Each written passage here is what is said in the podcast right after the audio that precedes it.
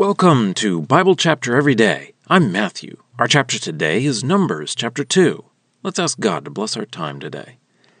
Heavenly Father, we pray that we would make the best of whatever situation you put us in so that you can use us for your purpose in the future. We pray this through Jesus. Amen.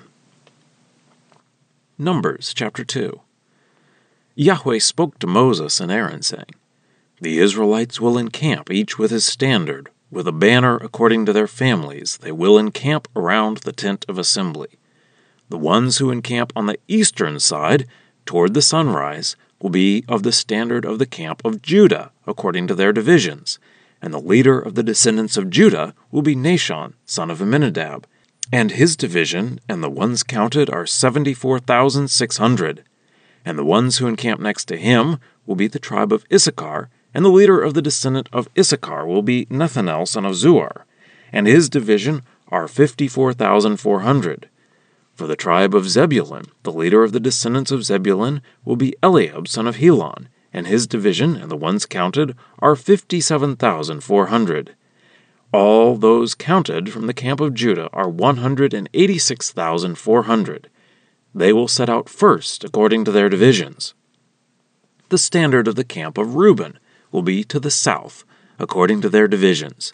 The leader of the descendants will be Elizur son of Shedeur, and his division and the ones counted are forty six thousand five hundred. Those encamped next to him will be the tribe of Simeon. The leader of the descendants of Simeon will be Shelumiel son of Zurishaddai, and his division and the ones counted are fifty nine thousand three hundred.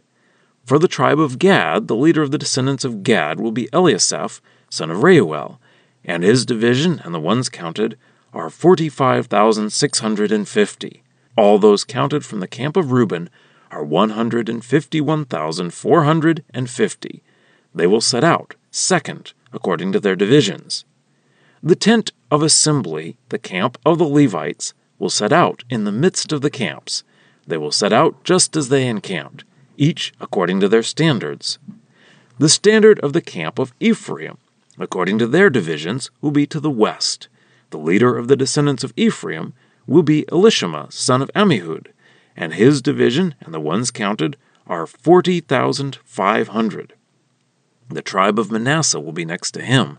The leader of the descendants of the tribe of Manasseh will be Gamaliel, son of Pedahzur, and his division and the ones counted are 32,200. For the tribe of Benjamin, the leader of the descendants of Benjamin will be Abidan, son of Gideoni, and his division and the ones counted are 35,400. All these counted from the camp of Ephraim are 108,100. They will set out third according to their divisions. The standard of the camp of Dan, according to their divisions, will be to the north. The leader of the descendants of Dan will be Ahiezer son of Ammishaddai, and his division and the ones counted are 62,700. Those encamped next to him will be the tribe of Asher. The leader of the descendants of Asher will be Pagiel son of Ochran, and his division and the ones counted are 41,500. For the tribe of Naphtali, the leader of the descendants of Naphtali will be Ahira son of Enan, and his division and the ones counted are 53,400. All the ones counted from the camp of Dan are 157,600. They will set out last according to their divisions. These were the ones counted of the Israelites, according to their families. All those counted from the camps, according to their divisions, were 603,500. The Levites were not counted in the midst of the Israelites, just as Yahweh commanded Moses. And the Israelites did everything that Yahweh commanded Moses. They encamped according to their standards, and they set out, each one according to their clans, among their families. Well, that's the reading. Let's dig in.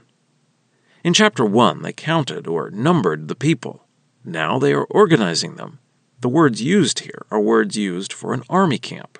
It sounds like they had flags for each tribe and for each family.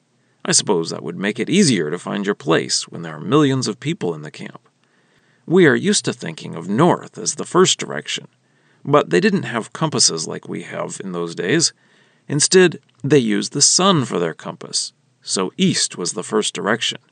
The tabernacle faced east, and so the first tribes in the list camp on the east side of the tabernacle. Judah is the tribe that leads this group, and it includes Issachar and Zebulun. Then we continue around the camp clockwise, with Reuben leading the tribes camping to the south, with Simeon and Gad in this group. Then the Levites are mentioned. They camp in the middle of the camp surrounding the tabernacle. Then the western group is led by Ephraim, and Manasseh and Benjamin are in this group. Then the north group is led by Dan, Asher, and Naphtali are in this group. We are again told the number of fighting aged men and reminded that the Levites are not counted in that number. And now for a deeper dive. The Israelites are organized for war. To go, take the land of Canaan. And instead of the firstborn, Reuben, being the leader, instead it is Judah. Of course, this was prophesied by Jacob in his last words to his children. Reuben lost the normal rights of the firstborn because of his sin, and Judah got some great promises that ultimately lead to the Messiah coming from Judah. But already they are the leading tribe in the camp. Reuben does lead a group of tribes, and Ephraim leads. Ephraim and Manasseh are Joseph's sons, but Manasseh was actually the oldest. But Jacob also prophesied that Ephraim would be the greater of the two. And so it is here that Ephraim is the leader of the group that includes Manasseh and Benjamin. Benjamin was the younger brother of Joseph from the same mother, Rachel, so it makes sense that they would be together in this group. Dan brings up the rear. Dan is an interesting tribe.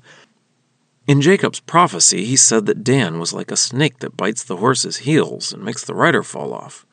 So perhaps it is fitting that he leads the rear guard. Much later, there would be an idol in Dan that Israel would worship, and in Revelation, Dan isn't listed among the tribes.